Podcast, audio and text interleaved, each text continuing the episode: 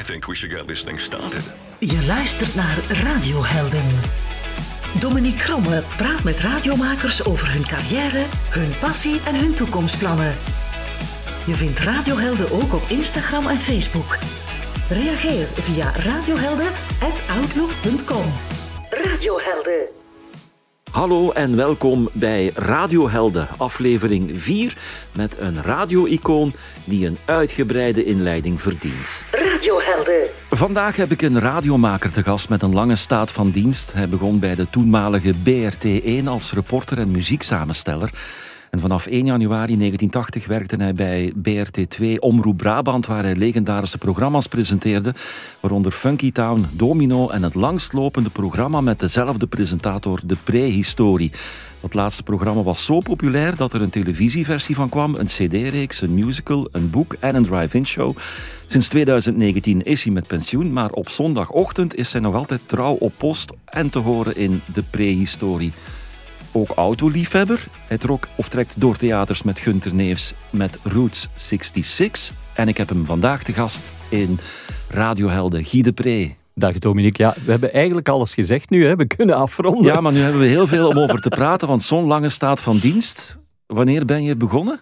Uh, in 1974, op 1 mei, de dag van de arbeid, zeer toepasselijk. Dus ik werk nu 48 jaar voor de BRT, BRTN, VRT. Het is drie keer van naam veranderd in al die jaren. En ik denk, maar ik ben daar niet zeker van, maar ik denk dat die 48 jaar toch min of meer een record is. Ik denk niet dat er veel mensen zijn die bij de BRT, BRTN, VRT het 48 jaar hebben uitgehouden. Ja, maar je bent nu officieel met pensioen, hè? Ja, ja dat klopt. Al drie jaar. Maar uh, een maand of zes voor ik met pensioen ging, heeft uh, de toenmalige netmanager van uh, Radio 2, dat was toen Jan Knudde, die dat nu is van Radio 1, die, die riep mij bij hem op zijn bureau en die had zo'n heel oldschool schriftje bij.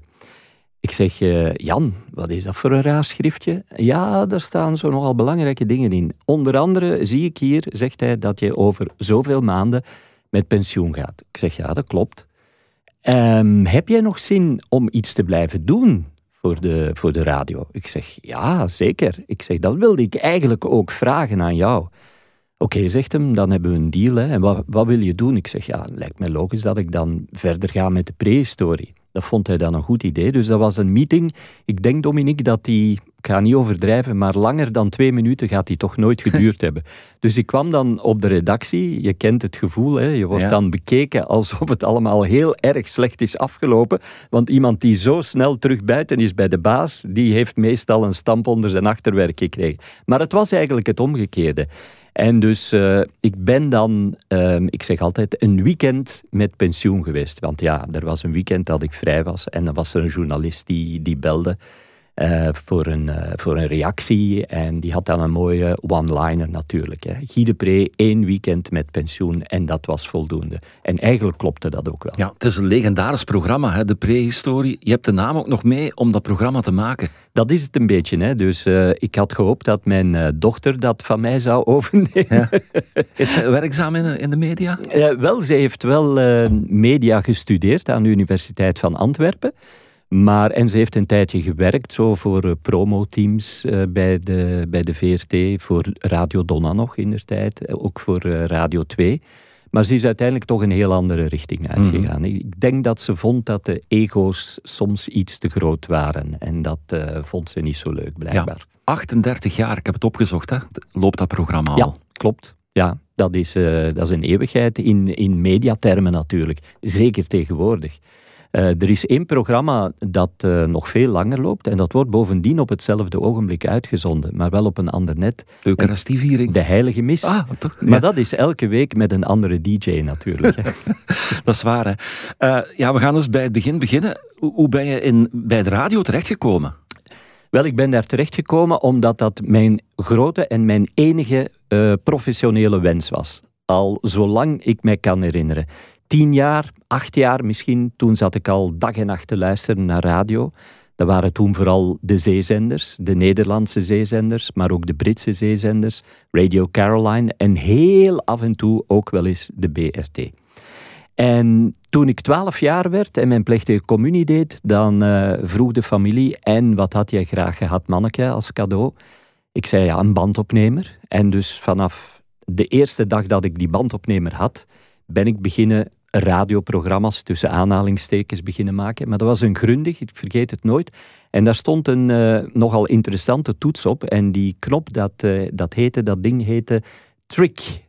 En dat was inderdaad een trick, want je kon iets opnemen, muziek opnemen, en dan achteraf daaroverheen praten als je die knop Ah, ja. induwde. Ja, dat was dus een primitieve vorm van mixen eigenlijk. Dus, eh, en vanaf dan is het alleen maar erger en erger geworden. Ehm, ik had dan ja, mijn kamer, mijn jongenskamer, ehm, met een bureautje. En eerst stond daar alleen die bandopnemer. En na verloop van tijd kwam daar dan een pick-upje bij, platenspeler. Kwam daar een mengtafel bij, kwam daar een microfoon bij, kwam daar een cassettedek bij. Met andere woorden, heel het bureau stond vol met spullen om radiootje te spelen. En studeren, dat moest ik dan maar doen ja, op mijn bed, hè, want daar was geen plaats meer voor Ja. aan het bureau. En dan ehm, werd ik eh, 18 jaar, en, maar toen had ik al lang voor mijzelf beslist dat ik eh, radio wilde gaan doen. Maar ja, je kan iets beslissen, maar je moet het ook nog kunnen realiseren. En dat was in die tijd zeker niet evident. Nee, want zaten je ouders... Nee, je ouders hadden niks met media te maken, of wel? Nee, nee, nee. Mijn vader was politiecommissaris en mijn vrouw was eh, huisvrouw. Dus, eh, maar ik moet, er was wel altijd muziek bij ons. Er was wel altijd muziek aanwezig. Mijn ouders die, die waren ook met muziek en met theater bezig. En die, die maakten zelfs deel uit van een, van een gezelschap die optraden. Dat was dan wel een heel ander soort muziek. Mijn vader, die zong, heel zijn leven heeft hij gezongen. Opera, bel canto, operette, al dat soort dingen. Maar goed, er was wel altijd muziek aanwezig. Een beetje andere muziek dan degene die ik dan op mijn jongenskamer speelde natuurlijk, maar toch. En toen ik eh, zegde van ja, ik zou graag in die richting verder gaan en ik zou dan willen gaan studeren aan het RITS, hebben ze mij daar 100% in gesteund. Hebben mij altijd gezegd, kijk, je moet gewoon doen wat je graag doet. En eh, dat is een heel eenvoudige raad, maar die is niet altijd evident om, om uitgevoerd te krijgen. Maar dat is mij, al zeg ik het zelf, vrij aardig gelukt. Ja. Dus ik ben dan naar het Rits gegaan en eh, dan was er een wedstrijd op eh, BRT. En men zocht nieuw radiotalent, naar aanleiding van het zoveeljarig bestaan van de radio. Want de radio die, die is vaak jarig. Hè? Die wordt dan weer 100 jaar, dan weer 75 jaar. Het hangt er maar vanaf wat je gebruikt als startpunt natuurlijk. Hè? Maar toen was er ook weer zoiets, zoveel jaar radio. En eh, dan mocht je dingen insturen. En dat moest iets eh, theoretisch zijn, dus een, een format of een programma op papier uitgewerkt. Maar ook iets praktisch uitgewerkt. Dus een, een, een, met, de, met de zeer beperkte middelen die ik, eh, ik heb het daarnet verteld, op dat bureautje had staan, heb ik dan toch iets in elkaar geflanst. En het thema was ehm, de autoloze zondagen. Want we waren toen eind 1973 en toen waren er autoloze zondagen in ons land. En dan was ik dus met een bandopnemertje ehm, de straat opgetrokken en reacties van mensen enzovoort. En dat was wel oké, omdat ja, dat was een, een bijzondere toestand. Dat was een, iets wat de meeste mensen nog nooit hadden meegemaakt. Hè. Dus de stad was verlaten bijvoorbeeld. Ik herinner me nog dat ik op de grote markt van Antwerpen stond en dat er een man kwam aangereden met een grote koets getrokken door paarden en dat er allemaal mensen op zaten. Het was zo'n beetje een, een, een hippiesfeer bijna zo. Dus, eh, en ja, dat moet ik dan toch waarschijnlijk niet zo slecht heb kunnen capteren, zeg maar, in dat programma. En eh, ja, ik won dus die wedstrijd. En de prijs, dat was zeer eenvoudig. Je kreeg een draagbare radio en je mocht beginnen werken bij BRT1, bij een eh, programma dat eh, toen zo semi-humoristische programma's maakte. Eh, strip heette dat. En dat was op de middag en op de avond. En dat was mijn eerste, mijn eerste bijdrage. Maar daarvoor, als ik me niet vergis, heb ik nog een, een paar weken voor eh, Ga jij maar winkelen? Ik let wel op de radio gewerkt. Dat was ook een geweldige titel natuurlijk. En dat was een programma met muziek, maar vooral ook met veel eh, reportages en interviews. Er werd heel veel gemonteerd toen. Dat, was zo, dat, dat was enorm in trek. Ehm, en dat waren zo mijn eerste opdrachten. Ik weet nog de aller, opdracht die ik eh, moest doen. En dat was niet van de poes. Ehm, ja, eh, ga eens een paar mensen interviewen over flatneurose. moet eerlijk zeggen, ik heb dat woord eerst moeten opzoeken in de Vandalen, want ja, het internet, dat bestond nog niet. En dus ja, dan moest ik mensen proberen aan de praat te krijgen die dus uh, depressief waren en die bij wijze van spreken opgesloten zaten in hun flat. En dan ben ik naar Luchtbal gereden, een wijk ten noorden van Antwerpen, waar mhm. allemaal grote appartementsgebouwen stonden. Maar je kan je al voorstellen, ik was toen twintig jaar, een snotneus. En ik belde dus gewoon aan en dan antwoordde er iemand of er antwoordde niemand. Als er iemand antwoordde, dan zei ik, ja, mevrouw, ehm, ja, ik ben hier eh, voor uh, de BRT voor een interview. Ik had u graag willen interviewen over flatneurose. Ja, je kan al voorstellen, ja, Dominique, dat het resultaat niet te geweldig was toen. Dus uh, dat, was, ja, dat was mijn eerste opdracht. En die, was eigenlijk, die moest zo snel mogelijk uh, vergeten worden. Maar dan ja, ben ik toch zo stilaan uh, daarin gerold. En na verloop van tijd heeft men dan gevraagd om een aantal programma's te presenteren en samen te stellen. Um, en dan kwam er ook een vraag van uh, BRT2 Omroep Antwerpen, van Jos Boudewijn was daar producer om twee programma's per week te komen presenteren samen met Lutgard Simoens. En dat was, uh, dat was een fantastische ervaring. Lutgard was sowieso een, een, super toffe madame. Uh, met heel veel ervaring natuurlijk, radioervaring, maar ook levenservaring. En dat is, uh, Lutgard is zo'n beetje mijn, mijn radiomoeder geworden. Dus ik werkte um, een aantal dagen per week voor uh, BRT1, twee dagen per week voor BRT2 Omroep Antwerpen en zeven dagen per week voor wat toen nog de Wereldomroep heette. Dat waren de korte golfuitzendingen, voornamelijk naar Afrika en Amerika. En daar, was ik dan, daar had ik een job als journalist gekregen. En dan moest ik elke dag, zeven dagen op zeven, een nieuwsbulletin maken in het Nederlands met alleen maar nieuws vanuit België. En dat werd dan uitgezonden naar Noord- en Zuid-Amerika.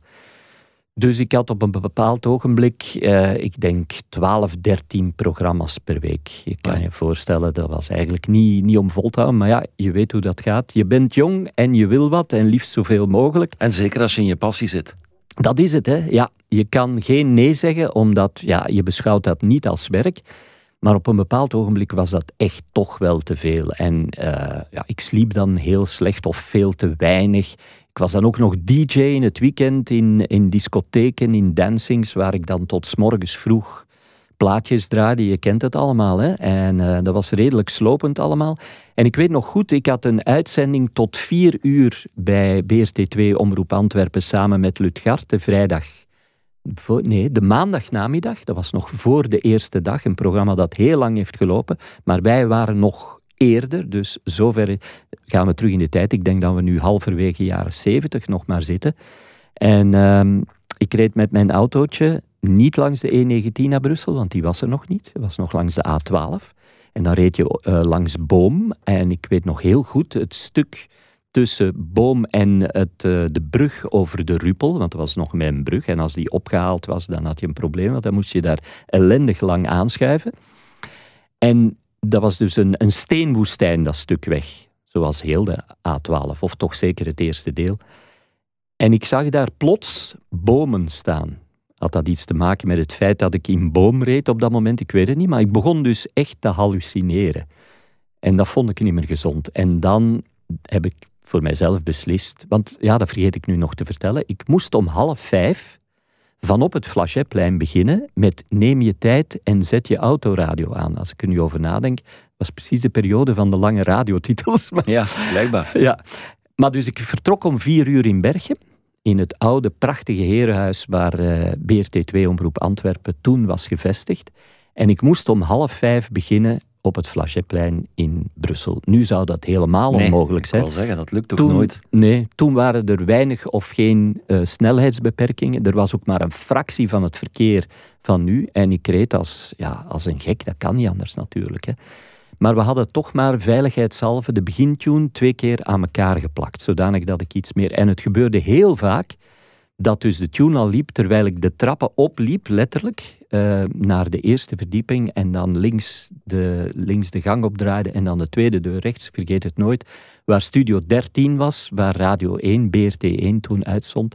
En dat ik compleet buiten adem nog kon zeggen, goedemiddag allemaal, en hier is de eerste plaat. Ja. Hoe is het om als, als jonge man vanuit het Rits dan bij zo'n instituut als de BRT terecht te komen?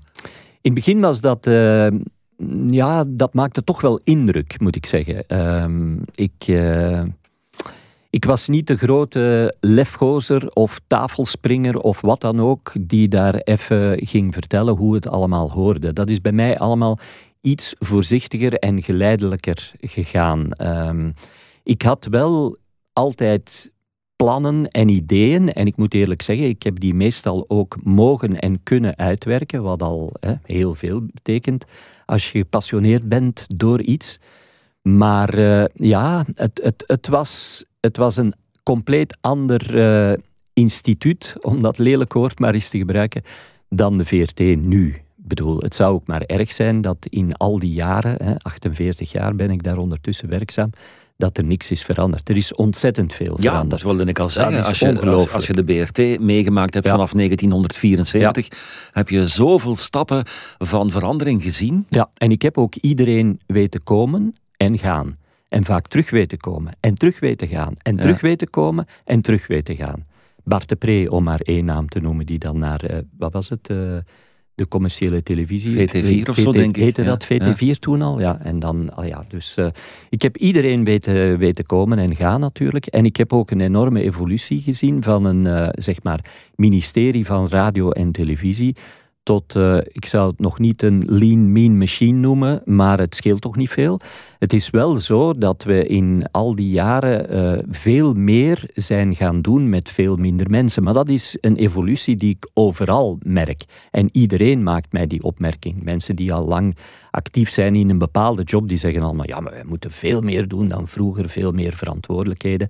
Dat is nu blijkbaar uh, nu eenmaal de evolutie. Um, toen ik begon, dan uh, werkte ik, als ik op uh, uitzending ging, met minimum twee technici. Mm -hmm. Soms waren dat er drie. Nu, de apparatuur was daar ook naar. Ik bedoel, als je een jingle wilde geven, dan stond die op een band. En dat was dan het 25ste strookje. Moest dan doorgespoeld worden eer je die jingle had. Ik bedoel, als je dat moest doen terwijl je presenteerde, dat was gewoon niet doenbaar. En dan ja, de, de eerste jaren dat ik daar gewerkt heb, zeg maar de eerste tien jaar, was alles nog op vinyl. Um, en dan had je zo een, een, een rekje, een platenrekje, waar de plaatjes allemaal mooi in volgorde zaten. Uh, als je dat zelf samenstelde, dat programma, dan klopte dat meestal wel. Maar vaak kwamen er ook programma's die uit de discotheek, want dat was dus de nationale discotheek, in het begin nog zelfs gemeenschappelijk met de RTB. En uh, ja, dan zaten daar soms lege vakjes in. En als je dat niet goed bekeken had of beluisterd op voorhand, dan uh, kon je wel eens voor hebben dat je een plaat aankondigde, maar die zat er helemaal niet tussen en dat je iets compleet anders hoorde natuurlijk. Dat soort uh, grappen. Dus eerst alles op vinyl, dan ja, kwam de periode van de CD. Dat was zo een stukje in de jaren tachtig begon dat. Ik weet nog met uh, Funky Town, wat liep van begin 1980 tot eind 1989, hebben we die evolutie ook mooi gezien. In het begin waren dat allemaal vinylplaten. Uh, vaak ook maxi-singles, dat soort dingen. Ook gekleurde platen. Uh, en dan kwamen zo stilaan die cd's daar binnen gecijpeld. En dan geleidelijk aan zijn we meer en meer met de cd's gaan werken. Maar we, we, hebben in, in Funky Town, als ik mij goed herinner, zijn we toch altijd vinyl blijven spelen. Omdat veel van die maxi's en die remixen werden uitsluitend op vinyl geperst en, en, en uitgebracht. Hè. Ja. Het, leuke, het leuke aan, uh, aan die muziekkeuze bij... Uh, bij Funky Town was, uh, ja, we hadden toen, we hadden toen een, een krachtige uh, middengolfzender. En die reikte tot een stuk in Frankrijk, Duitsland, Nederland, Groot-Brittannië. Nu is dat allemaal natuurlijk, nu kan je via streaming ja, over, over heel de wereld, wereld alle ja. stations beluisteren, maar toen was dat niet zo. En we kregen ook veel reacties uit het buitenland. Vanzelfsprekend uit Nederland, omdat we dezelfde taal min of meer toch wel spreken. Ook uit Groot-Brittannië, maar vooral uit Duitsland. Van um, Amerikaanse militairen, zwarte Amerikaanse militairen, die daar hun legerdienst deden. En die maar niet konden begrijpen dat wij zo snel die nieuwe releases van die funk en die soul en die disco hadden. En dat zat zo Er was uh, één keer in de week landde er een vliegtuig. Allee, er landen meer vliegtuigen natuurlijk, maar het vliegtuig dat ons interesseerde had een grote lading uh, platen mee voor een uh, platenzaak in Antwerpen, USA Import, die gespecialiseerd ook waren mm -hmm. in dat soort toestanden. En dan ging er iemand van de ploeg van Funky Town mee met een draagbare platenspeler, een pick-up op batterijen. En dus daar werd ter plaatse op de luchthaven werden de kartonnen dozen opengemaakt en werden de nieuwe releases beluisterd op een pick-upje in een of ander ja, lokaaltje, uh, bij de douane of zo, weet ik veel. Ik ben nooit mee geweest. En als die plaat of dat nummer of die LP of whatever werd goedgekeurd voor de dienst, voor een programma Funky Town dus in ons geval, dan werd die meegenomen. En dat, dat vliegtuig dat landde uh, de woensdagochtend. En het programma was toen de woensdagavond. En zo kwam het dus dat wij heel, heel vaak knalnieuwe releases hadden, waarvan wij dus totaal niks zinnigs konden vertellen. Want nu ga je op het internet en je zoekt informatie op, maar ik zei het al, internet was er uiteraard nog niet. Je vond met een beetje geluk in een, in een uh, magazine zoals Billboard of Cashbox een klein kadertje ergens op een vergeten pagina van dat uh, professionele muziektijdschrift over zwarte muziek. En that's it. Mm -hmm. Dus ik heb eigenlijk, allee, dat is nu wel wat kort door de bocht, maar het komt er grotendeels toch wel op neer dat ik bijna tien jaar platen heb aan en afgekondigd in Funky Town, waar ik dus eigenlijk geen zak van af wist. Nee, maar het verhaal van, uh, van het vliegtuig dat je vertelt, dat komt een beetje overeen wat, wat Ferry Maat ook altijd vertelde bij de Soul Show. Hè? Want ja. die deed dat dan op donderdagavond, luisterde Klopt. ik ook altijd naar. Uh, en hij beluisterde tussen, ik denk, 6 en 7, want hij presenteerde tot 6 uur de top 50 of de Tros top 50. Ja.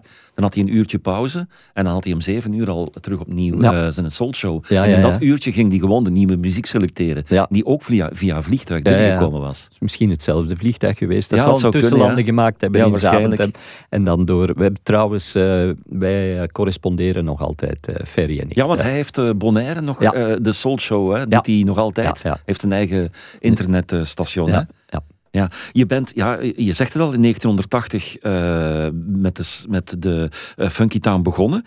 Uh, je bent bij Omroep Brabant terechtgekomen in die tijd, want dat zat bij Omroep Brabant. Dat was wel ja. een, een legend. Dat was kwalitatief gezien van alle regionale omroepen bij de BRT wel het, de top. Hè?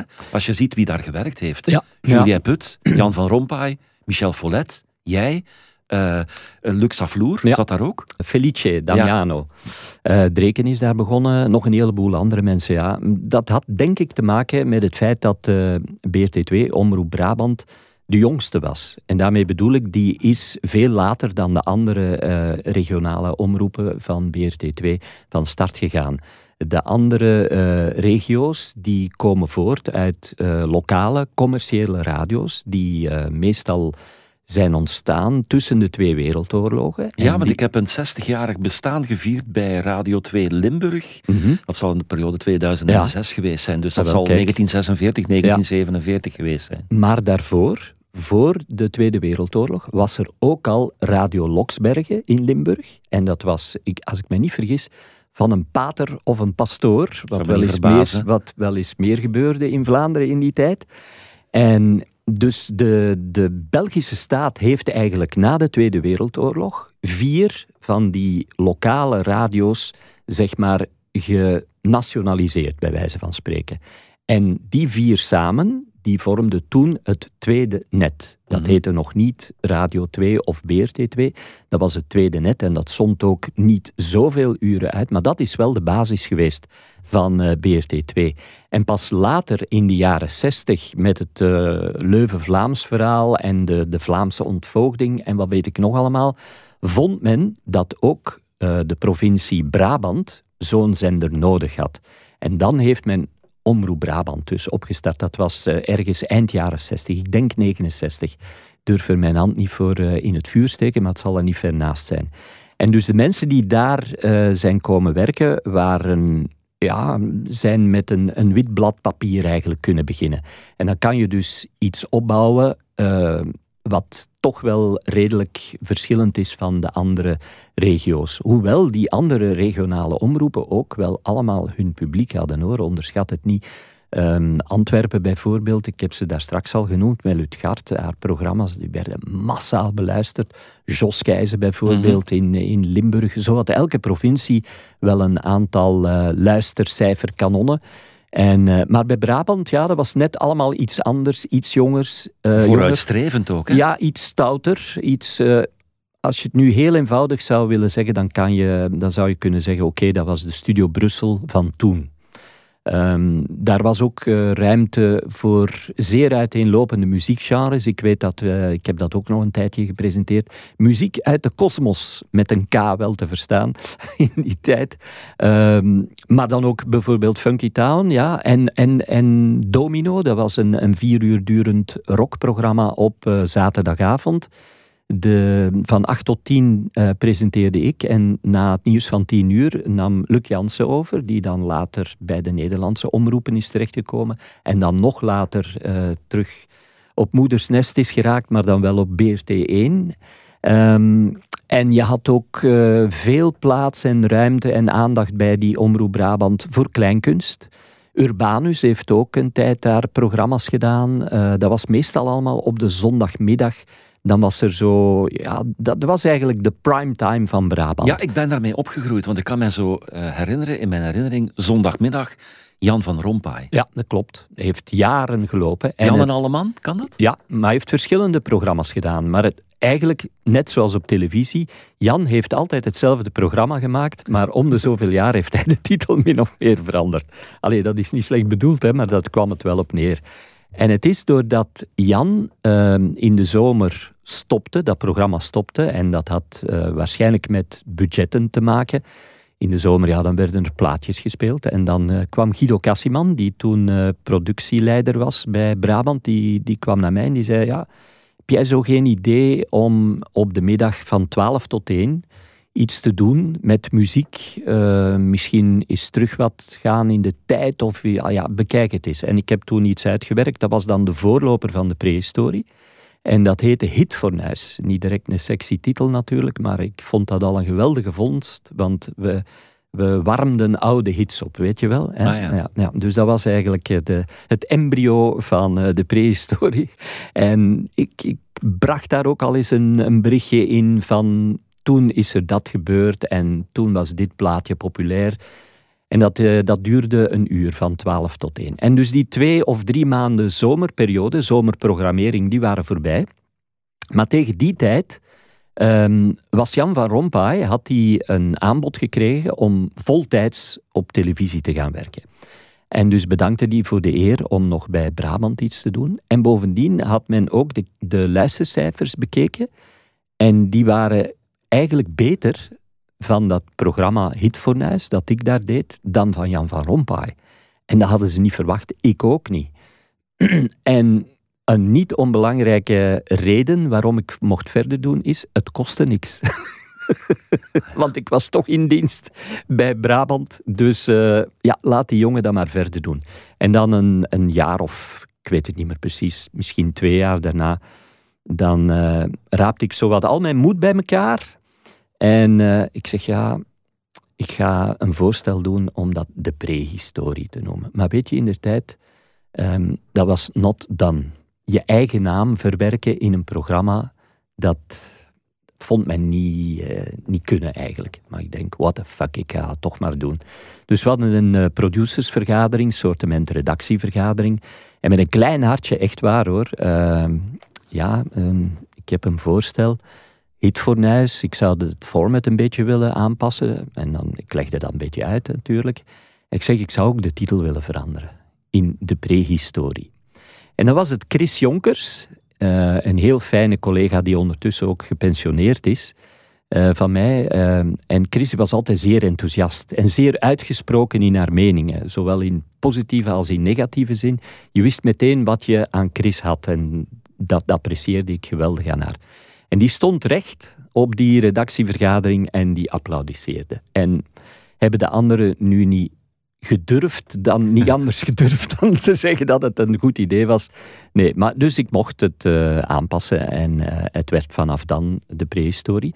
En dan weer een tijdje daarna uh, veranderde de programmering en kreeg ik dan twee uur in de voormiddag van 10 tot 12 waar het programma nu nog, nog altijd zit na ja, al die met zo'n naam, het lag toch zo voor de hand? Lag... Ja, ik weet het, maar je moet erop komen natuurlijk. Hè. Ja. Maar het was nat- het, het, de vlag dekte ook wel de lading. Dat vond ik ook wel belangrijk. Ik bedoel, hè, het, het is natuurlijk niet de echte prehistorie, maar met dinosaurussen en weet ik veel wat. Maar het, het, is wel de historie van de pre een beetje. En het is ook teruggaan in de tijd. En het is ook niet alleen de muziek van toen, maar het is ook wat er gebeurd is in die tijd. En ik denk die combinatie trouwens van die twee elementen, de actualiteit van toen en de populaire muziek van toen, ik denk dat dat toch wel de echte reden is eh, van het succes van het programma. Mhm. Omdat eh, mensen die het hebben meegemaakt, ja, die worden echt teruggeflitst als het ware naar die tijd. Die zeggen, god ja, was dat toen dat er dat is gebeurd? Goh ja, en dat was toen die plaat, dat was toen een hit. En mensen die te jong zijn, en gelukkig luisteren ook heel veel jonge mensen naar eh, de prehistorie, die laten dat ook weten.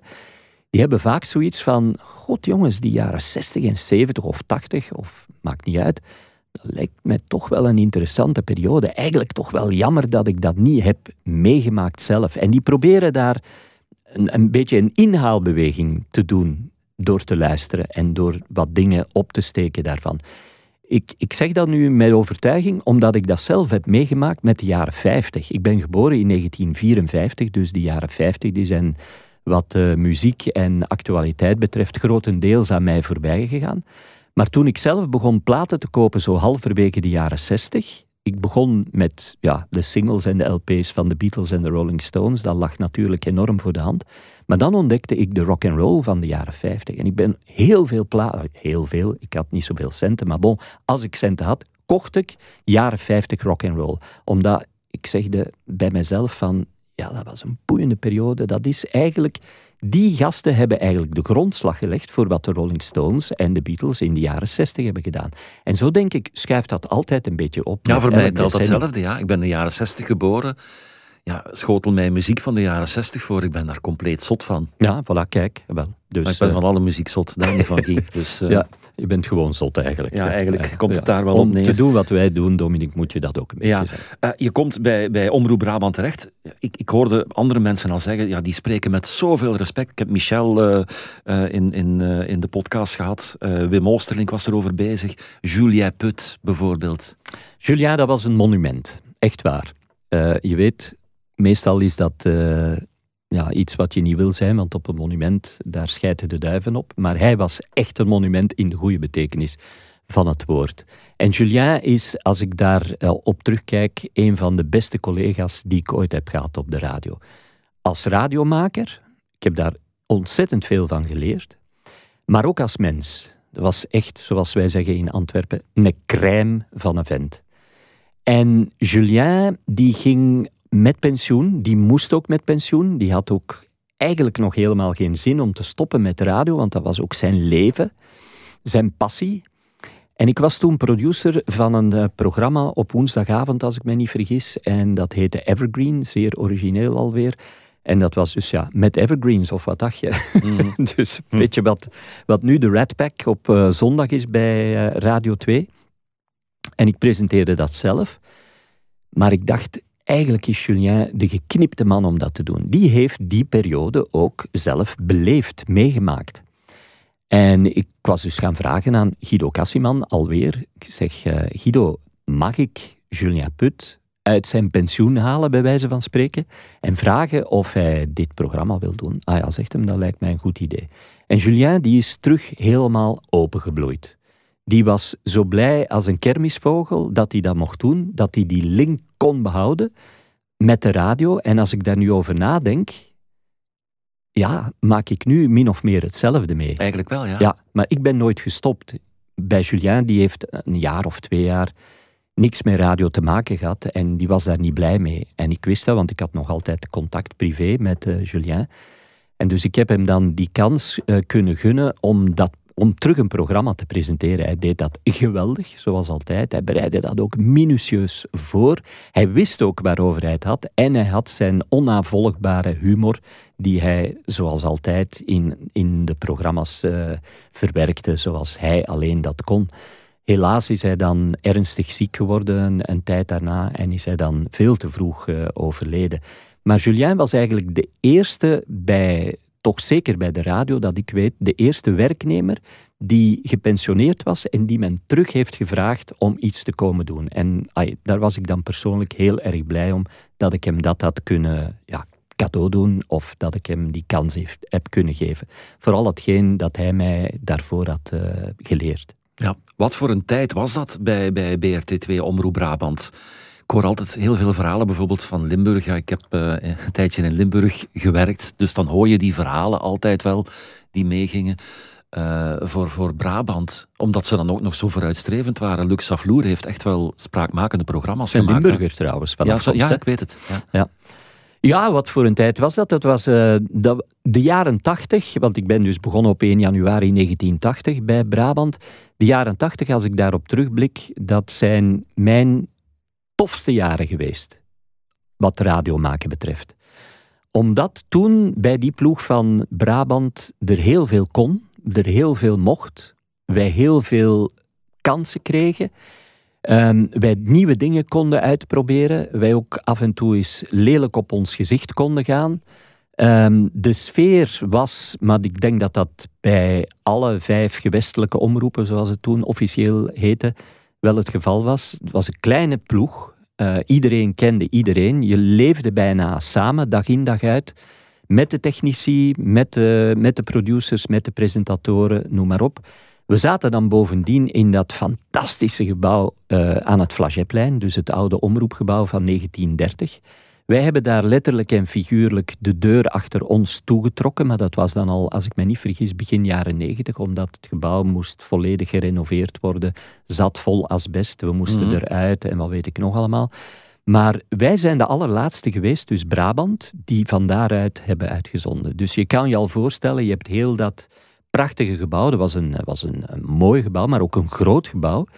En ja, wij, hadden dat helemaal voor ons alleen. Dus dat was zo het gevoel van, uh, van, van kinderen die, uh, die alleen thuis waren en de ouders, in ja, dit geval dan de directie, was vertrokken. En uh, ja, doe maar, hè, want er is toch niemand die... En je deed ook heel veel verschillende dingen. Hè? Het is niet zo dat je alleen maar één programma. Je deed nee. verschillende programma's. Ja, ja ik had ook uh, op maandagochtend de vrije teugel van het huis De Pre-Provoost. Dat was toen met Erwin Provoost, later dan een uh, bekende uh, filmproducer geworden, die onder andere de films van Urbanus heeft geproduceerd. maar wij kenden elkaar nog van... wij zaten samen op het Rits in hetzelfde jaar, dus vandaar kenden wij elkaar. En dat was een programma met, met nogal stoute one-liners, inspelend op de actualiteit. En ehm, voor de rest, de popmuziek van, van dat ogenblik. Uh, uptempo muziek, want het was op maandagochtend om acht uur. En ik kom nu soms nog mensen tegen die een of andere hoge functie hebben, CEO of weet ik veel wat, bij een groot bedrijf, die zeggen... Door u hè, heb ik een jaar in Leuven moeten overdoen, omdat ik altijd brosten op maandagochtend. Dat was een redelijk studenticoos programma. Ja. En ik herinner mij dat er uh, op een bepaald ogenblik in uh, Zaventem een, uh, een waardetransport van de aardbol was verdwenen. En men vermoedde dat dat door veiligheidsagenten van de luchthaven zelf was achterovergedrukt. En ik heb toen iets stouts gezegd, dat was heel onnozel eigenlijk achteraf bekeken hoor, dat er dus een vacature was, of twee vacatures bij Zaventem voor veiligheidsagent met nogal interessante vooruitzichten op financieel vlak. En dat is in het verkeerde keelgat geschoten bij een aantal veiligheidsagenten van Zaventem, omdat zij dachten, en dat was niet eens zo'n zo gek idee, dat hun collega's waren ofwel vermoord, want dat was de tijd van de overvallen op de geldtransporten ook, dat zij waren vermoord, of tenminste toch ontvoerd door gangsters. En ik kon er daar totaal niet om lachen. En die hebben mij toen een bericht gestuurd en die hebben mij gezegd, bedreigd eigenlijk, die hebben gezegd, ja, we gaan u komen vinden. We weten waar je werkt, het Flageplein in Elsene.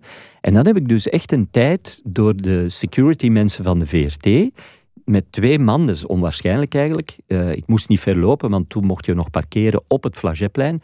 Maar dus van aan het Flagetgebouw tot aan mijn auto met Twee security mensen. Maar wat bleek dan? Een aantal maanden of jaren hebben ze die twee veiligheidsagenten hebben ze die bij hun kraag gevat. Die zaten ergens in een of ander exotisch oord hun centen op te doen. Dus ze waren wel degelijk schuldig. Dus uh, dan moest ik mij geen zorgen meer maken om mijn eigen veiligheid. Maar dat soort, ja, hilarische toestanden maak je dus ook mee natuurlijk. Hè. Ja.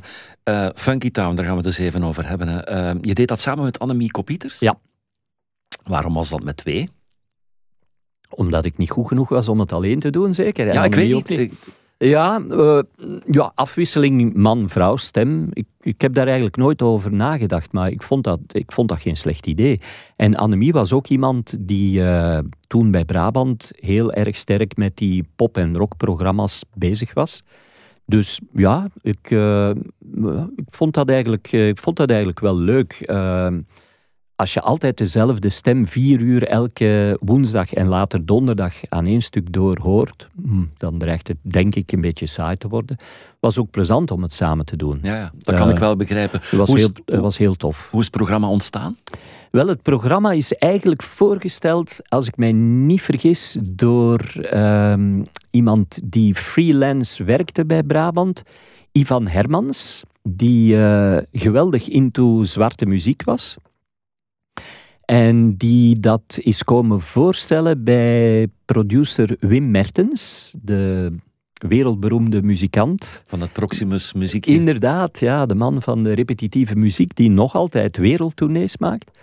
En uh, dan is men, denk ik, Annemie en mij komen zien. En dan is daar nog Guste Meijer bij gehaald. En Guste Meijer was, want het was wel een eclectisch bende, hoor, een eclectische bende. Gust was assistent uh, aan de Universiteit van Leuven. Dus we hadden een beetje van alles. Uh, Ivan was DJ in, uh, in Brusselse clubs. Dus ja, Annemie en ik, wij werkten voltijds voor de omroep. Wim Mertens was uh, producer, annex muzikant. En dan Gust, een, uh, een assistent-producer van de Leuvense Universiteit. Dus dat was, dat was het clubje die, uh, die het programma maakte.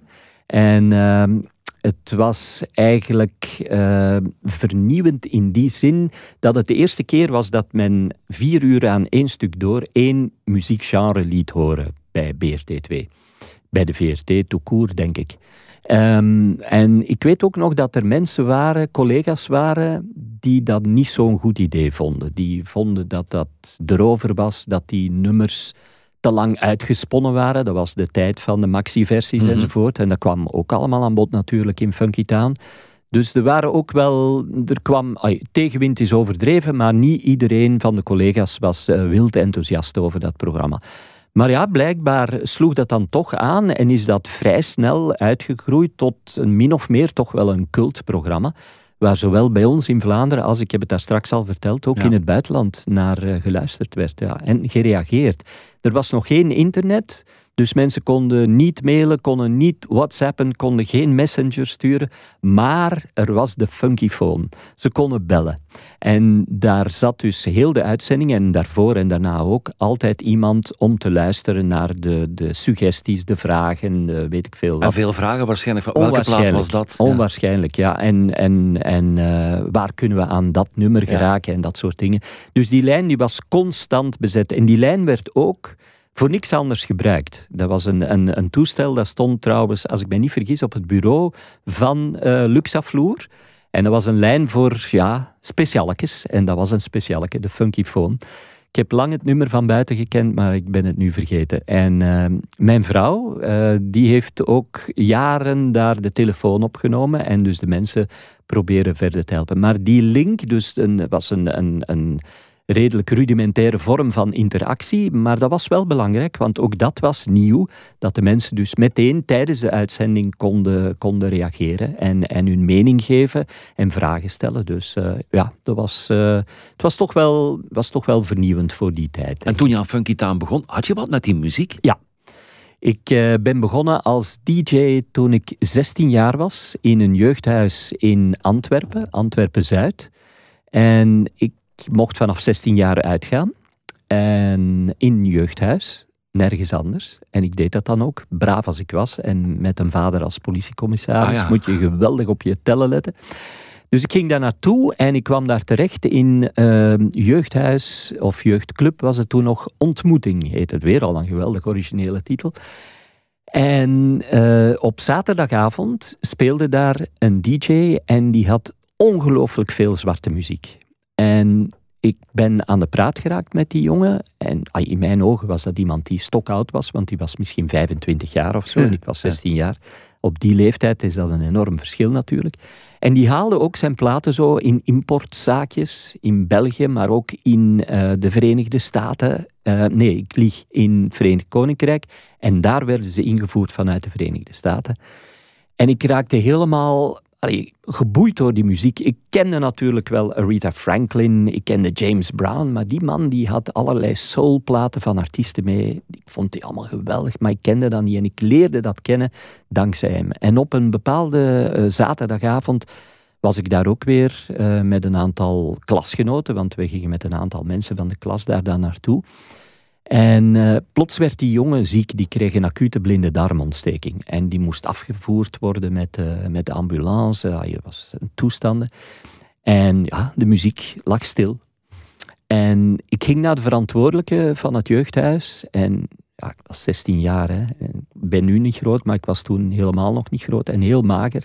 Zo'n schriel, schriel zo. En ik zeg, ja meneer, um, ik wil wel, als u dat goedkeurt, wil ik wel uh, de muziek overnemen nu uh, vanavond, want het is nogal rustig. Manneke, laat mij gerust, ik heb nu wel andere dingen om mijn hoofd. Oké, ja, goed. Dus ja, er werd dan een band of zo opgezet, denk ik. En een uur daarna of zo kwam die man dan zelf naar mij en die zei: Ja, was jij dat ventje niet dat zei dat hij dat kon? Ik zeg ja. Uh, denkt u dat dat gaat lukken? Ik zeg, ik denk het wel, ja. Ik zeg, want ik doe thuis niet anders op mijn kamer dan dit soort dingen. Oké, goed. En ik kreeg dus een kans. En dat was zeer indrukwekkend, want ik weet nog goed, dat waren semi-professionele uh, pick-ups, Garrard, als ik mij niet vergis, die ook werden gebruikt bij uh, Britse zeezenders. Er stond een hele grote bandopnemer uh, met grote spoelen voor jingles of whatever. Er was een Jan Thijs microfoon, een Sennheiser, zo'n uh, witte Sennheiser. En het was bovendien een volledig afgesloten DJ-boot. Dus je kon de microfoon ook effectief openzetten. Want vaak was het zo, als je die openschoof, dat alles begon te fluiten ja, ja. en te toeten. Maar dat was daar dus niet. Je had een, uh, ook een, uh, een beluistering, voorbeluistering met uh, monitors in die ruimte. Dus eigenlijk was dat een beetje een radiostudio. Dus ik, ik, ik, was, ja, ik was de koning te rijk.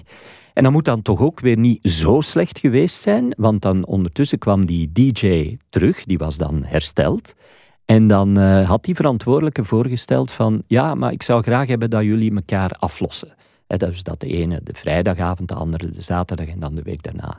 En zo ben ik daar eigenlijk ingerold. Maar die zwarte muziek, die die man mij daar eigenlijk heeft leren kennen, die DJ, dat is mij altijd Die heeft mij altijd heel, heel, heel nauw aan het hart gelegen. En ik was dus heel blij dat de Funky Town, dat ik de kans kreeg om daar deel van uit te maken en om dat ook mee te presenteren. Omdat dat was mijn muziek waar ik mij nog altijd het best bij voel. Ik, luister bijvoorbeeld heel, heel vaak naar uh, Soul Radio, dat is een Nederlandse streamingradio, non-stop muziek. En die draaien dus heel veel soul en funk en disco van toen, maar ook recentere dingen. Ik luister ook naar uh, de Soul Show nog altijd uh, en naar Britse en Amerikaanse streamingradio's die dat soort muziek uitzenden.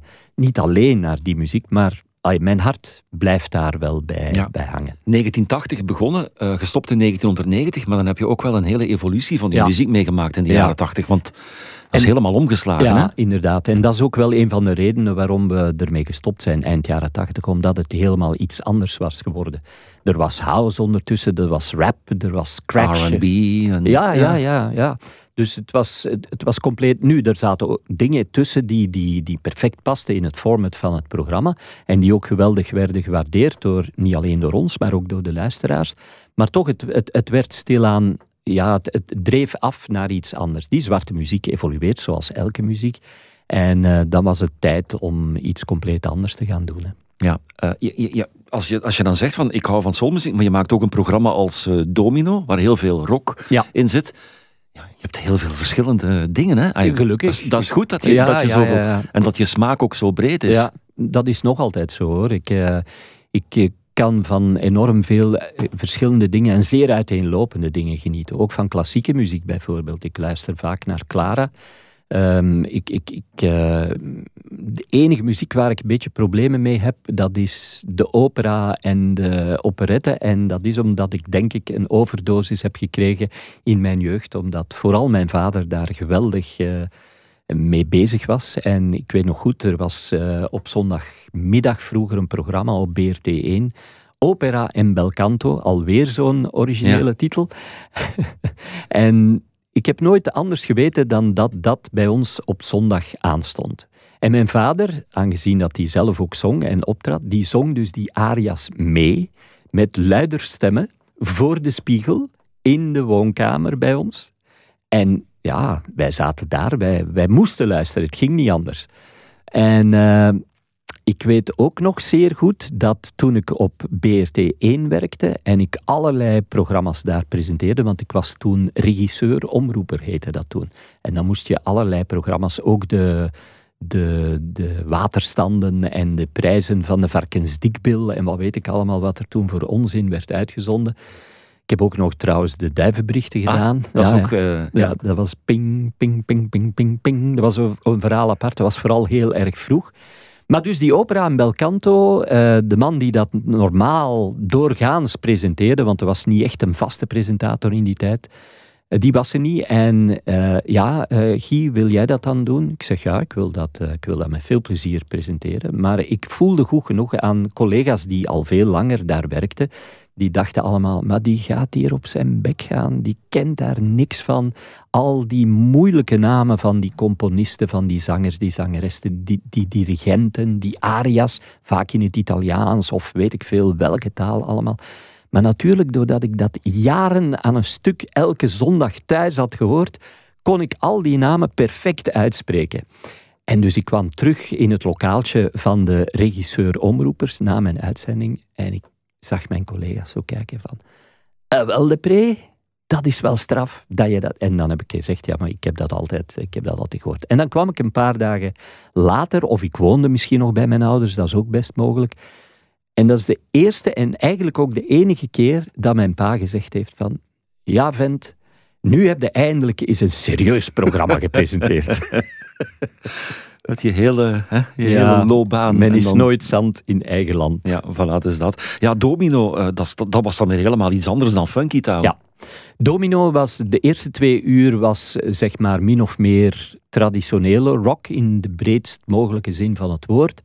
En na tien uur werd het een, beetje meer uh, weird. Uh, was er ruimte voor experimenteren. Uh, Luc Jansen had ook een zeer aparte manier van presenteren. Heeft ooit, wat was het ook weer, de, een of andere scheet op antenne gelaten. Ik denk dat hij daarvoor uh, ontslagen is. Ja, zo, denk ik, een tijdje op non-actief. Ja, ja. En ik weet ook nog dat, wacht, wie was het ook alweer? Er kwamen vaak mensen in het, in het programma, muzikanten, zangers, zangeressen, dat is logisch. Maar bij Luc Jansen kwamen er ook mensen soms met, dat was de tijd van de cassette de cassettes, de muziekcassettes. En die kwamen dan met cassettes aandraven, die denk ik zelfs niet op voorhand beluisterd werden en die zo wam op antenne werden gejaagd. En uh, ja, dan kreeg je dus de meest weirde toestanden te horen. Mensen die thuis iets in elkaar hadden geknutseld, muziekgenres waar sommige mensen waarschijnlijk uh, duizelig van werden. Maar dat kon allemaal. En uh, dat maakte het natuurlijk uniek, dat programma. Marcel van Tielt heeft daar een tijd ook een rubriek in gedaan, in het tweede deel dan, bij Luc Jansen. En dat draaide ook om cassettes, dus mensen mochten die dan insturen. En Marcel maakte daar dan zijn, zijn eigen cassetteshow van. Um, en ja, de eerste twee uur was, uh, was wat meer voor de hand liggend. Waren zo meer de, de, de gevestigde namen in de rockmuziek die aan bod kwamen. Maar het ging er ook daar toch wel soms redelijk uh, heavy aan toe. En op een schone dag had ik uh, Doug Sam in de studio, een, een Amerikaanse, Texaanse zanger, muzikant. En die kwam blijkbaar recht van Amsterdam en die had een grote taart mee voor ons en voor hemzelf. En die taart werd tijdens het twee uur durende programma aangesneden. En daar werd redelijk fel van gegeten.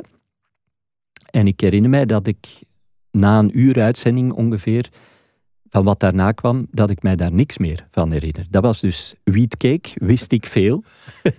en dus zijn we zeker een uur zo stoned als een garnaal op uitzending geweest. Zowel die Daxaam als ik zelf en de technicus.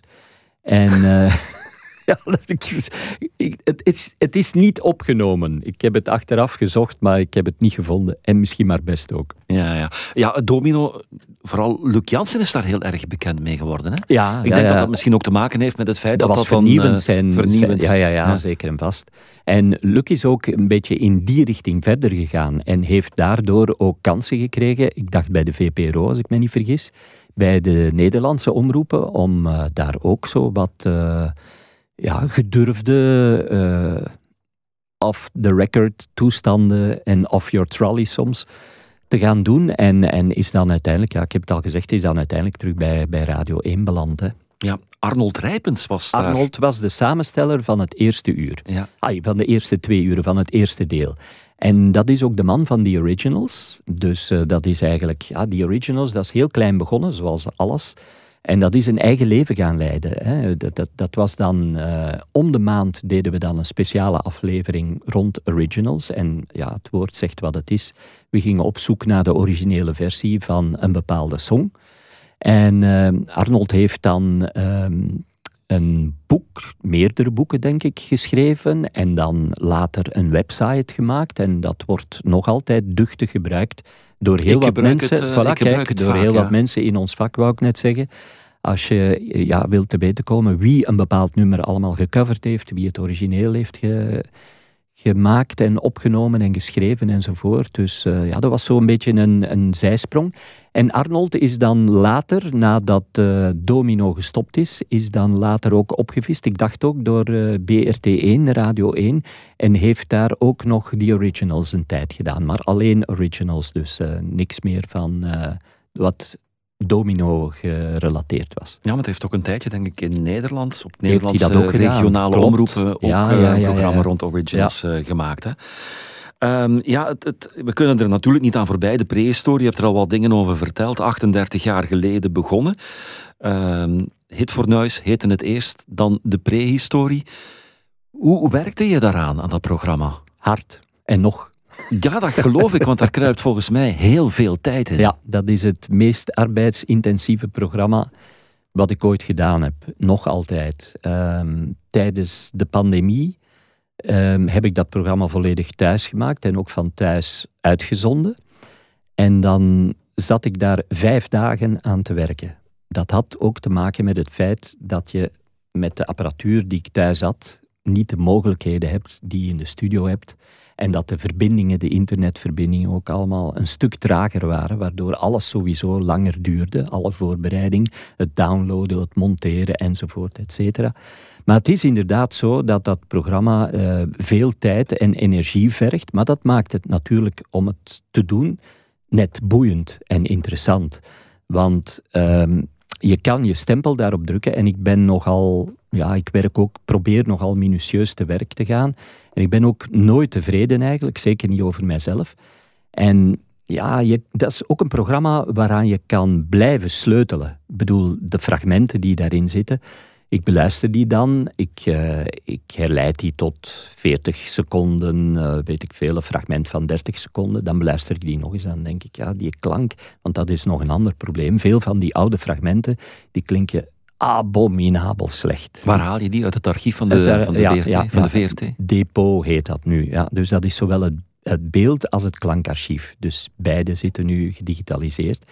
En dus daar kan ik ook van thuis aan. En mijn vrouw, die werkt ook al, ik denk zeker twintig jaar mee aan het programma. Het is een familiebedrijfje. Ah, ja, zij doet uh, de research in het depot. Dus... Uh, zij weet dat is de periode die we deze keer aan bod gaan laten komen. Zij gaat dan op zoek en dat gaat dan over letterlijk duizenden fragmenten. Zij maakt een eerste selectie.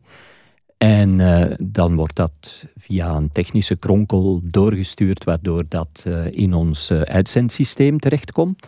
En dan beluister ik dat en dan maak ik nog eens een selectie uiteraard. En dan wordt dat gemonteerd en dan wordt er gesleuteld aan de klank. En vooral de fragmenten van vroeger van televisie, die, die Klank was onbelangrijk in de beginperiode van televisie. Beeld primeerde en nog eigenlijk, en dat is ook zo natuurlijk. Maar die klank die werd gewoon verwaarloosd. En ik zit dan te, te sleutelen om dat toch nog min of meer verstaanbaar te maken. Hè. Dus uh, ja, dat is dan nog eens een hoofdstuk apart. En dan monteren, monteren, monteren, reduceren, reduceren. Dat het uh, kort en krachtig wordt. Want er werd uiteraard heel veel geleuterd vroeger. Niet alleen op televisie, maar vooral ook op de radio. Het stak niet op vijf minuten. Praat maar en doe maar. En uh, ja, dat werd dan zo vaak uitgezonden. Dingen die nu ondenkbaar zijn. Maar ja, dat maakt het net interessant, want daardoor is het ook anders dan wat we nu natuurlijk uitzenden en maken op de radio. Dus uh, ja, we zijn daar nog altijd. Ik werk daar toch uh, drie dagen per week aan, aan het programma. Een programma van twee uur. Mhm. En, uh, en mijn vrouw die zit daar twee dagen aan. Dus uh, ik weet niet of dat verstandig is dat ik dat hier zeg. Want als de directie van de VRT dat hoort, dan gaan ze zeggen: Wat? Dat kan niet. en, en het format, is dat in die jaren veranderd? Of uh, sinds 1984? Of is het altijd hetzelfde format gebleven? Het, het, de basis van het format is gebleven. Ja. Die combinatie van actualiteit en van populaire muziek van die periode. Maar uh, we zijn het wel anders gaan indelen. En het schuift ook altijd op. We zitten nu zelfs al in de 21ste eeuw met de prehistorie. Sommige mensen vinden dat doodjammer en zeggen dat is veel te dichtbij. Maar als we teruggaan naar de beginperiode van de prehistorie, dus dat was uh, begin jaren 80 ja, dan speelde ik ook uh, nummers uit de jaren 50, 60 en 70. Dus dat was nog dichterbij eigenlijk dan nu. Mm -hmm. En daar viel toen niemand over. Nu zijn er soms mensen, dat was vooral in het begin toen we die, die, uh, de Nillies hè, er hebben bijgenomen, waren er nogal wat reacties zo van mensen. Maar anderzijds ook veel mensen die, die, uh, die mij lieten weten van, ah, dat is tof, want dat zijn dan jongere mensen doorgaans die zeggen, dat was eigenlijk mijn jeugd. Dat was de tijd dat ik dat ik uitging. En wij vinden het fijn dat die muziek uh, ook aan bod komt. Dus het schuift altijd op. We zijn begonnen 50, 60, 70. Dan zijn de jaren 80 erbij gekomen. Dan de jaren 90. En nu dus de jaren 2000 tot, 2000, tot en met 2009. En het is dus opgedeeld in vier half uurtjes. Hè. Dus het eerste half uur is het oudste. Dan het tweede half uur. En meestal is het 60, 70, 80, 90. En eens om de zoveel weken komt, komen die nillies erbij en valt er een ander decennium uh, weg. Het is een beetje wiskunde voor gevorderden. En je moet weten, ik ben heel slecht in wiskunde. En, en ja, de voeling met die muziek van de nillies, die, is ja, die, die, er bij jou? Ja, die is er wel. Ja, ik, ja, ik, ik ben altijd uh, muziekproducer geweest en gebleven op de radio. Dus de nieuwe releases en zo, dat, dat werd altijd uh, besproken door de door de, de playlistgroep uh, met vijf, zes mensen ongeveer. Dus ik heb dat wel altijd gevolgd op de voet. Maar als ik heel eerlijk ben, de muziek die, die uh, aan, in de prehistorie aan bod komt en die ik het liefst hoor, zijn toch de jaren 60, 70 en 80. Dat, mm -hmm. uh, de jaren 90 heb ik soms wat problemen mee, omdat er in de jaren 90, dat was zo een beetje het decennium van de extremen als het om hits ging. Ofwel waren dat uh, zeemzoete, superromantische slows gezongen door zangeressen, uh, zoals ze aan de lopende meter toen werden geproduceerd, vooral in, in Amerika. Ofwel zo echt uh, bonke-bonke muziek die... De Eurodance. Ja, die op een of andere jongenskamer in elkaar werd geflanst. Waarom? Ja, omdat er toen de tools waren voor het eerst waar je dat mee kon doen natuurlijk. Hè. Dus en daartussenin zit niet altijd zo enorm veel, wat ook nog eens een hit is geweest natuurlijk. Hè. Dus mm -hmm. uh, de jaren negentig liggen wat mij betreft soms moeilijker dan die Nillies. Want in de Nillies zijn we dat, die periode dan een beetje ontgroeid en is dat allemaal terug wat, net wat professioneler geworden, die producties. Dat merk je ook, dat hoor je ook. Ja, het, pro het programma liep dan van 1984 en ergens begin jaren 90 kregen de televisiebasie in het vizier. Ja. En ja. toen zeiden ze van, ja, eigenlijk zou dat wel eens een keertje kunnen werken op televisie. Ja. Ja, dat was eigenlijk dezelfde man die mij de allereerste kans heeft gegeven op de radio. Niet Jos, maar Jan Gijzen. De man is helaas overleden ondertussen. Is uh, verongelukt tijdens een vakantie, een fietsvakantie in, in, uh, in Canada. Heel dramatisch ongeval. Maar bon, ehm, dus ja, die was ondertussen van de radio overgestapt naar televisie en die was toen hoofd van de dienst amusement, zoals dat toen heette. En dat, waren, dat was de periode dat VTM net van start was gegaan. En dat men toch een beetje met de handen in het haar zat bij BRT Televisie, want die VTM scoorde veel beter dan men had gedacht. Er waren ook eh, heel veel mensen van, uh, ja, bijna allemaal, al de mensen die VTM hebben opgestart, kwamen allemaal van bij ons, van bij de BRT. Dus er waren heel wat mensen, mensen niet alleen schermgezichten, maar ook programmamakers op televisie vertrokken. Dus het was een beetje, eh, en veelal dus binnen die afdeling amusement uiteraard, want het was dat mhm. waar VTM op mikte en nog altijd op mikt. En dan is diezelfde Jan Gijzen mij inderdaad komen zien en die heeft gevraagd, ja, kan je zo eens geen, uh, format uitwerken van de prehistorie voor televisie? En ik heb daar meteen ja op gezegd en dan zijn we op zoek gegaan naar een team en uiteindelijk hadden we een team van tien mensen. Um, wat vooral mensen waren die uh, research deden. Uh, ook weer nog geen internet. Dus er waren mensen die thuis waren in de archieven, niet alleen van, uh, van de BRT, maar ook van uh, de ons omringende landen, de openbare omroepen daar. Er waren mensen bij die bijvoorbeeld voor twee weken naar de BBC trokken. Er waren mensen bij die uh, bij het INA gingen, dat is het Franse gecentraliseerde beeld- en klankarchief in Parijs.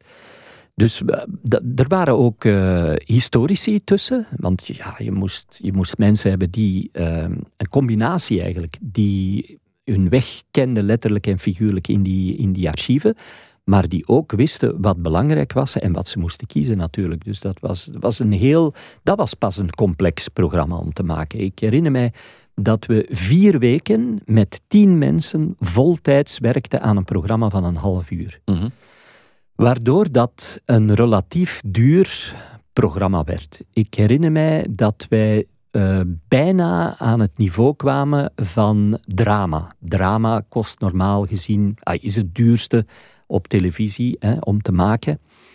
En uh, dat kwam gewoon omdat dat enorm tijdrovend was. Dan later is het internet er gekomen, ging dat allemaal wat, wat vlotter en wat, uh, wat sneller. Maar in de periode dat we van start zijn gegaan met de prehistorie op televisie, was dat hard werken. En het, maar het was, het was heel fijn om te doen. Uh, je moet weten, ik deed toen al mijn radiowerk ook nog. Ook nog DJ in het weekend, uh, boekschrijven, alleen noem maar op. Duizend dingen tegelijk. Ik was ook nog uh, met mijn vrouw, we waren aan het verhuizen toen. En dat huis moest uh, gerenoveerd worden, dat deden we ook nog. Ik weet nog heel goed dat we toen op een, op een matras op de grond sliepen in de garage, want dat was de enige ruimte waar, je, ja, waar ruimte was. en dat ik dan op een heel klein tv'tje nog dingen zat te bekijken met een, uh, videorecorder dingen zat te bekijken van kunnen we dat gebruiken. En, oh ja, dat was, was een krankzinnige tijd. Dat was uh, maf, maf, maf, maf. Dan kwam er ook nog eens bij dat uh, de platenfirma ook nog eens kwam aankloppen. dat was iets later, toen de prehistorie op televisie was gestart en men zag dat dat een miljoen en soms meer kijkers nog scoorde. Dan werd de platenmaatschappij ook wakker natuurlijk. En dan uh, vroegen die, ja, kan je zo geen uh, compilaties maken, per jaar liefst? Uh, dat we dat kunnen uitbrengen in een, in een box, een decenniumbox. En, maar ze waren er blijkbaar toch niet helemaal gerust in, want de eerste cd van de prehistorie was één cd van de hele jaren 50. met ook nog niet erop de prehistorie, maar toen ze dan zagen dat er toch veel vraag naar was, hebben ze daar rap nog een sticker op geplakt van het tv- en radioprogramma De Prehistorie. Maar die bal is dan ook aan het rollen gegaan en dat is ook, ja, dat is ook waanzin geworden. Ja, ik weet het. Ik, uh, ik werkte toen in een platenwinkel, Guy. Ja, uh, kijk. Kan je zeggen wat er... Uh, Crazy, hè? Dat was echt ongelooflijk, ja. ja. Wij hebben, ehm, ik herinner me dat er eens een half jaar was, want die cijfers die werden halfjaarlijks aan ons bekendgemaakt. Dat was eens een half jaar, maar ik weet niet meer wanneer. Maar ja, dat was echt ook de gouden tijd van de CD. Dat we meer dan een half miljoen CD's hadden verkocht van de prehistorie. Dat was nooit gezien in België. Nu, er zijn uiteindelijk ook heel veel CD's van de prehistorie gemaakt geweest. Mhm. Ik bedoel, heel de reeks. En ik denk dat ik nu aan, want ik maak er nog altijd in, in september, eh, verschijnt er een eh, nieuwe tiendubbel, eh allee, tiendelige CD-box van de jaren negentig. Ehm, ik denk dat we aan de 260 à 280 CD's zit- zitten die ik heb samengesteld. Maar in der tijd, dat, dat, was, dat was te gek voor woorden. Ehm, dat was niet bij te houden. En, maar nu, ja, de CD, de CD is passé. Het is jammer dat ik het moet zeggen, maar het is gewoon zo. De platenmaatschappij hangt nu nog net niet de, de, de vlag uit als eh, de laatste keer bijvoorbeeld 7600 of 700 CD's verkopen van, van de laatste box die we hebben uitgebracht. Dat was de jaren 80 volume 2. Dat verkochten wij toen ja, op, op een maand, op een week. Maar ja, goed, tijden veranderen. Maar er zijn nog altijd mensen die ja, die, die collectie hebben opgestart ooit.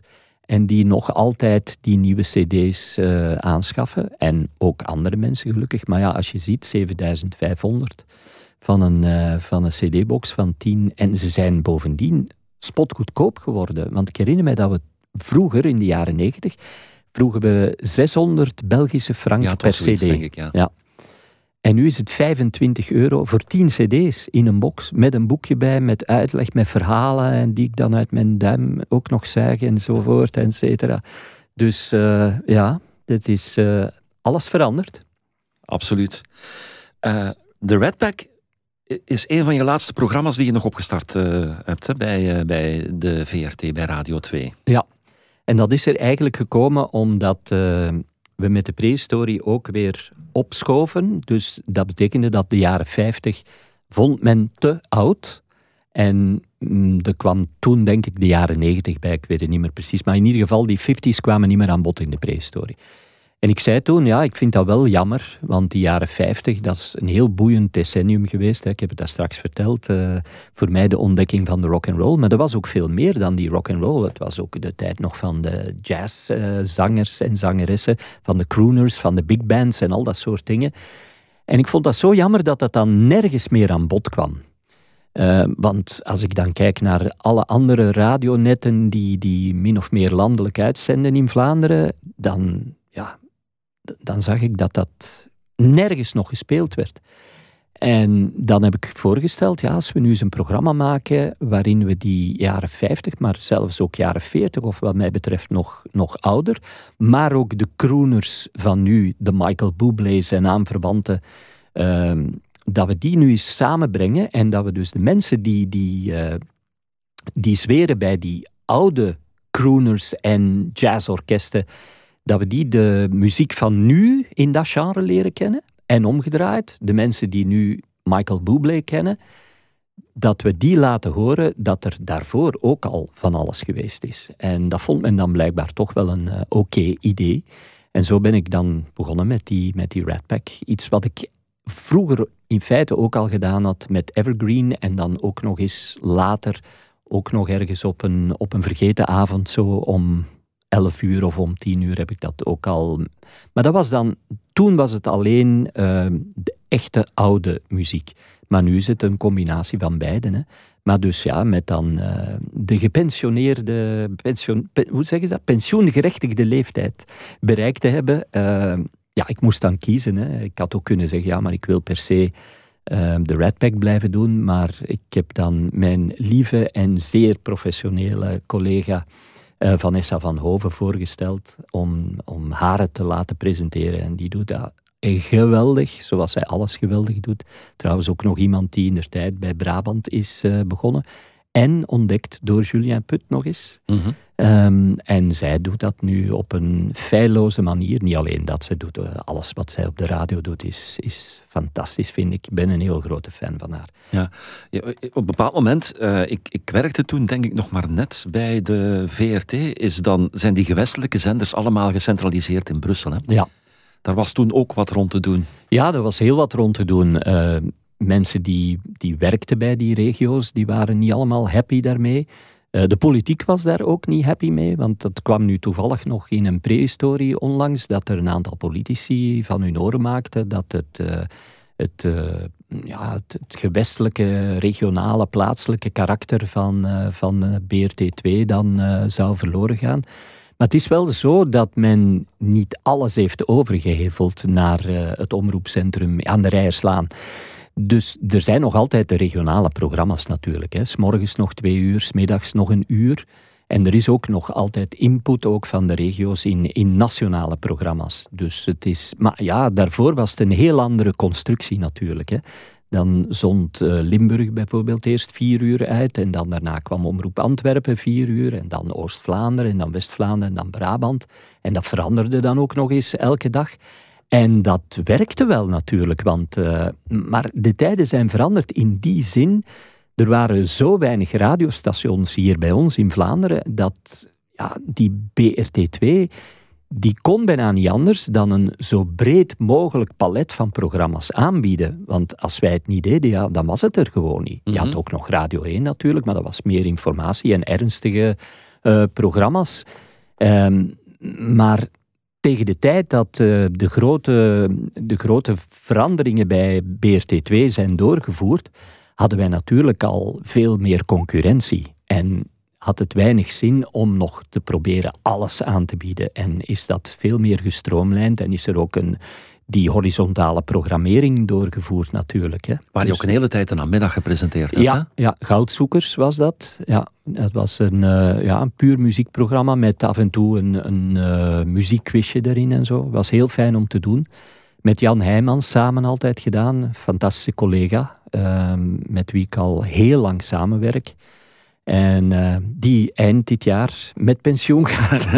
dat is het nadeel als je oud wordt. De mensen rondom jou, die, ja, die stoppen met werken natuurlijk. En op een bepaald ogenblik moet je dat dan zelf ook doen natuurlijk. Maar als die dag komt, dan, uh, dan ga ik daar zeker geen, uh, geen problemen rond maken. Ik bedoel, ik, heb, ik ben nu al heel blij dat ik al drie jaar extra heb gekregen. Als je weet wat een gedoe er allemaal geweest is de voor, voorbije maanden rond schermgezichten die ja, graag Linda nog... Win, die ja, ja, ja. Uh, Michel Wuits. Ja.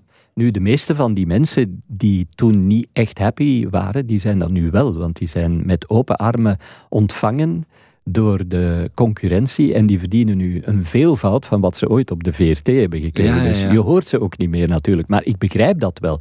Maar dat was toch meer het verhaal van de schermgezichten. Op radio kan je blijkbaar uh, wat langer meedraaien. En het hangt er ook vanaf natuurlijk wat je doet. En die prehistorie is dan ja, ook wel een beetje op mijn, staat hier op mijn voorhoofd geschreven natuurlijk. Ik bedoel, dat kan je moeilijk iemand anders laten doen, maar ik realiseer mij heel erg goed dat er ooit een dag zal komen. En dat kan misschien eind dit jaar zijn of volgend jaar, ik weet het niet. Dat men zegt van, oké Guy, we hebben het nu wel gehad, uh, we gaan er een punt achter zetten. En nog eens, uh, ik ga daar dan zeker niet moeilijk over doen. Integendeel, ik bedoel, uh, ik heb de kansen gekregen en ik heb die gegrepen en ik ben daar heel blij om. Ja, uh, in mijn uh, podcast met Michel Follet heb ik het erover gehad. De taak van de VRT. Ehm, Michel vond dat een gedeelte van hun publiek of van het publiek niet aangesproken wordt door de openbare omroep. Met name oudere mensen. de oudere mensen. en hij zei zelf ook, wat eigenlijk een taak zou moeten zijn voor Radio 2, want zo als je gaat kijken naar de luistercijfers, zit dat vooral ook in die doelgroep. Ja. Hoe sta je ja, daar tegenover? Ja, ja, you're barking up on the wrong tree is de uitdrukking zeker in het Engels. Want ja, ik maak natuurlijk net programma's voor die oudere bevolkingsgroep. Dus mij kan je moeilijk iets verwijten. Ja, dat, uh, ik kan daar voor een stukje meegaan. Maar wat ik dan niet begrijp is waarom alleen de openbare omroep dat moet doen. Waarom moeten de privéradio's dat niet doen? In het buitenland zijn er bijna overal privéradio's met oldies formats. Dat heb ik hier ook nog nooit gehoord in Vlaanderen. Ik vind het ook jammer dat de, dat de VRT dat niet doet. Hè? Want ik heb ooit met Bert de Graven, die toen CEO was, uh, de eerste echte CEO van de VRT, heb ik ooit uh, een gesprek gehad. En ik had ook een voorstelling gediend om uh, ja, een oldies format op te starten. Want wij hebben twee jongerenzenders. Mm Sorry, dat zal aan mij liggen, maar dat heb ik nooit goed begrepen. Waarom moeten wij twee jongerenzenders hebben? Maar bon, oké, goed. En Bert de Graven die stond daarvoor open voor dat idee en die zei mij toen dat hij dat ging uh, doorspelen aan de, leiding, de, de leidinggevenden van de radio. En ik heb daar nooit meer iets van gehoord. Dus ik vermoed, maar ik weet het niet, hè, maar ik vermoed dat de reden waarom nog de commerciële radio's, nog de openbare radio dat soort format uh, radio maakt, is dat men bang is dat de reclameinkomsten te laag gaan liggen. Kan geen andere reden bedenken. Voor een commercieel station denk ik het wel, omdat een commercieel station ja, die richten op een doelgroep die koopt. Ja, dat is zo. Maar dat doet de VRT uiteindelijk ook, want wij zenden ook reclame uit. Hè? Tuurlijk. Dat is hetzelfde. Die reclame gaat wel niet naar de radio, die gaat volledig naar televisie. Nu zeker, nu de geldkraan meer en meer wordt dichtgedraaid mhm. bij, de, bij de VRT. Ehm, maar ik denk dat, het, dat dat de echte reden is. Ik weet het niet, maar ik vind, dat is, frustratie is veel gezegd, want ik ben niet gefrustreerd, gelukkig maar. Maar dat had ik nog graag mee uit de grond willen stampen. Zo, zo'n radio, noem het een oldies radio of weet ik veel, uh, plak er eh, de naam op die je wil. Dat vind ik jammer, dat dat er nooit is, dat ik nooit die kans heb gekregen om, om daaraan mee te werken of, of om dat te doen. En ik vond ook met, met uh, die lange geschiedenis van die prehistorie, dat ik daar samen met andere mensen natuurlijk, hè, ook toch wel allee, een van de geknipte mensen voor was om dat, eh, om dat te doen. En ik ben zeker dat we daar zeer goed mee zouden scoren. Mm Ik vraag het aan iedereen, Guy. Uh, radio, zoals het nu bestaat over vijf jaar, hoe zie je dat? Dat is een moeilijke. Uh, het evolueert en het lineair luisteren, maar ook kijken, dat neemt gestaag af. Um, het feit dat we hier nu bezig zijn met een podcast is de, het beste bewijs ervan dat we ook op andere manier content moeten aanbieden aan uh, de luisteraar. Ik denk een, ander, uh, een andere must is ook de luisteraar zoveel mogelijk betrekken bij de programma's via allerlei platformen.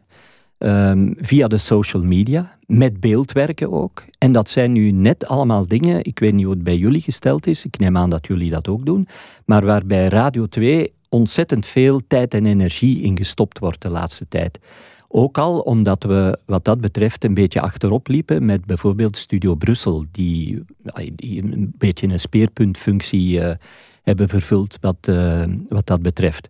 Maar nu uh, wordt er ongelooflijk veel aandacht besteed aan het brengen van content op zoveel mogelijk digitale platformen bij ons. Um, het beeld wordt al maar belangrijker. Ik weet dat onze tweede studio van Radio 2, dat die nu tijdens de zomer weer al volledig wordt gepimpt om er min of meer aantrekkelijk uit te zien. Niet alleen op televisie, maar ook op je smartphone of whatever, waar dat je ook radio kijkt, want uh, dat doen we uiteindelijk. En vergeet niet dat ik denk dat Radio 2 de allereerste was die beeld radio heeft gemaakt met de madammen. Zou het? Nee, ik denk dat ah, Donna, sorry. Maar ik denk dat Leen, dat Leen, daar, uh, dat Leen eerst was. Maar ik Leen, helemaal... vergeef mij. Allee, goed. Uh, ik denk het wel. Ja, het zou uh, kunnen. Ja, volgens mij wel. Zou kunnen, ja. Maar dus al die dingen die, die evolueren verder. En hoe dat er binnen vijf jaar uitziet. Ja, ik heb ook geen glazen bol natuurlijk. Uh, het is wel zo dat uh, Radio 2 tot nu toe uh, nog altijd goed overeind blijft qua luistercijfers. We hebben nog altijd net geen 30% van alle mensen die de radio hebben Wat aanstaan. gigantisch is als je dat, dat gaat is, vergelijken met andere uniek. Europese landen. Ja, dat is nergens. Dat bestaat nergens. En daar wordt, naar mijn bescheiden mening, veel te weinig de nadruk op gelegd bij ons. Want dat is iets waar we trots op moeten zijn. Dat is inderdaad uniek. Ik ken Nederlandse collega's, radiomakers, die zouden een moord begaan om 10% te halen. Wij hebben er 30. Dat is inderdaad, dat, dat, dat vind je nergens meer. Misschien in gewezen Oostbloklanden of zo, in Oekraïne. Of dat, daar is misschien maar één zender, ja, ja, ja, ja, Maar nu zijn er, ja, er zijn heel wat zenders. ja. Uh, ja. ja, Er zijn heel wat zenders en toch blijft uh, Radio 2 overeind. Als je zo die grafieken bekijkt, dat is... Uh, ja, dat is uh, bijzonder. En, en iets waar ik... Ik werk heel graag voor een, voor een radio die, die goed scoort en waar je veel mensen mee bereikt. Waarom? Wel, omdat je dan alle inspanningen die je doet, die denk ik dan lonen meer, omdat je meer mensen bereikt. En je krijgt ook meer feedback, wat logisch is als er meer mensen mm -hmm. luisteren. Dus het is gewoon plezant om, om, om zoveel mogelijk mensen te, proberen blij te maken met, met een programmaatje. Dus dat is ook de reden waarom ik ehm, altijd bij Radio 2 ben gebleven sinds 1980. Want ik stond toch mee aan de wieg van Donna. Um, wij hebben nog redelijk geheime afspraakjes uh, gehad in een café in Mechelen. Uh, met een paar mensen uh, die dan later wel de overstap hebben gemaakt eh, naar Radio Donna. Mensen die van Radio 2 allemaal kwamen. En, maar op een bepaald ogenblik heb ik afgehaakt, omdat ik vond het niet meer realistisch. Men maakte daar voorspellingen dat Donna, ik weet niet hoeveel procent van de luisteraars ging bereiken. En ik geloofde daar niet in. Dat was volgens mij van de pot gerukt. Dat was te veel. Later is gebleken dat het bijna zoveel is een tijd geweest met Donna. Maar bon, op dat moment geloofde ik daar niet in. Er kwam ook nog eens bij dat ik uh, ja, met die prehistorie kansen op televisie, die cd's samenstellen en nog een boel andere dingen. Dat had ik dan allemaal uh, moeten laten vallen. Dus ik ben eigenlijk afgehaakt, net voor de start van, uh, van Radio Donna. Ik ben dan wel nog opgevist geweest om zo, uh, wat was dat? His Master's Voice. Dat was zo'n ja. uurtje oldies s'avonds tussen zeven en acht. Hè? Ja, ja. Hè? Om er zo één of twee per week samen te stellen. En dan ook om een autorubriek te komen doen. Dat deed je in de spits bij Johan ja, Henneman. Ja, ja, ja.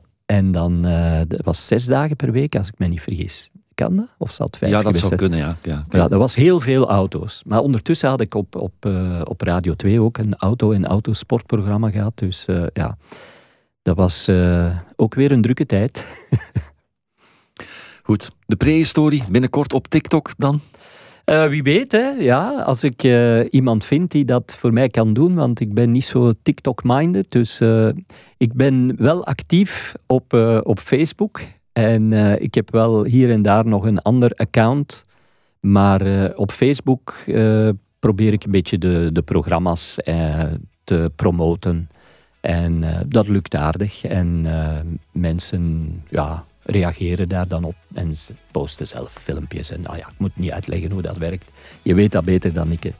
Dus, uh, maar TikTok, ja, daar moeten we nog eens werk van maken. Ja. Dan zal ik mijn dochter eens moeten aanspreken, denk ik. Voilà. Guy de Pre, Radioheld, dankjewel. Graag gedaan. Dit was Radiohelden. Reageren kan via radiohelden.outlook.com. Je vindt Radiohelden ook op Instagram en Facebook. Tot de volgende keer.